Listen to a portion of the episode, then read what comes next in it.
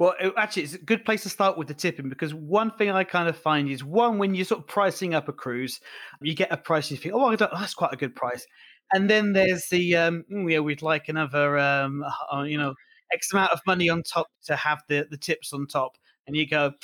Okay, so that's extra we need to add on top of it, but uh, and luckily Virgin and I kind of did notice with is with the crew as well um, is that is that you know there's no tips and things so people are genuinely happy and want to help you and talk to you not because they're expecting a tip at the end but because they genuinely are interested and they're just generally happy friendly people It's a really good point that is, and I think it's it's one of the things that I find quite difficult to articulate to somebody about the vibe on board and the crew.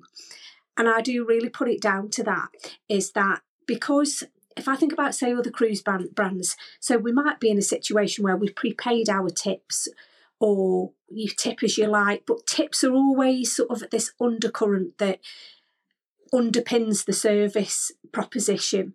Whereas I think because we never talk about tips, it's you don't prepay them, they're not included. We just don't talk about tipping at all.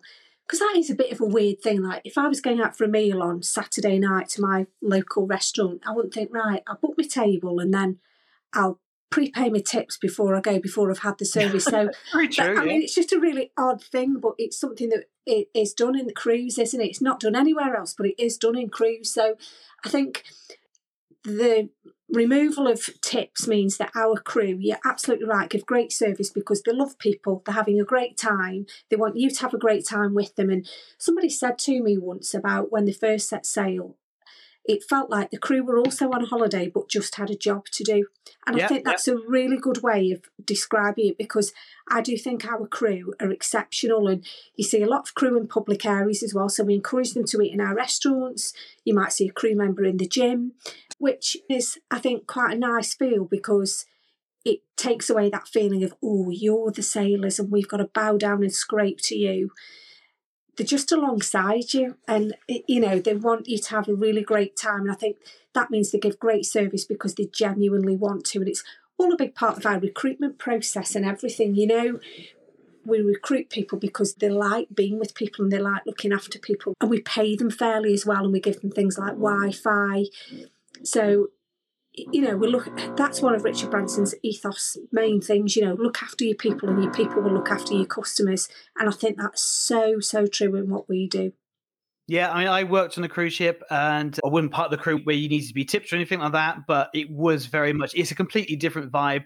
And speaking to some of the crew on board, and they've all some of them have come from cruise lines, some of them come. One of them said he used to work for the Ritz Carlton in Abu Dhabi. Yeah. So it's that kind of high level kind of service, but they're allowed to be a bit more freer. Than Yeah. um, it's very much it's a it's um people from all over the world, different nationalities, races, relatives, and things. And it's and definitely a whole be who they thing about just just come as you are. The crew come as they are, which means the sailors feel comfortable. And you know, we get a lot of um, kudos for being for for people feeling really comfortable, no matter what their background is, feeling really comfortable when they're on board because the crew are like that. So you know, if you've got pink hair, and sometimes you might go on a traditional cruise ship and see and be looked at with. I remember cruising with my son when he was about sixteen, and he got this hair. It was bl- very blonde at the time, but it it had got purple. It had got a purple tint. And I remember we were on a, um, a traditional cruise line, and everywhere we went, I could almost feel people nudging, going, "There's that lad with the purple hair." Whereas he would it, it, on Virgin, nobody bat an eyelid because there's probably a crew member that's got pink, green, yellow hair. Oh, yeah. so just funky, Yeah, just yeah, funky. yeah.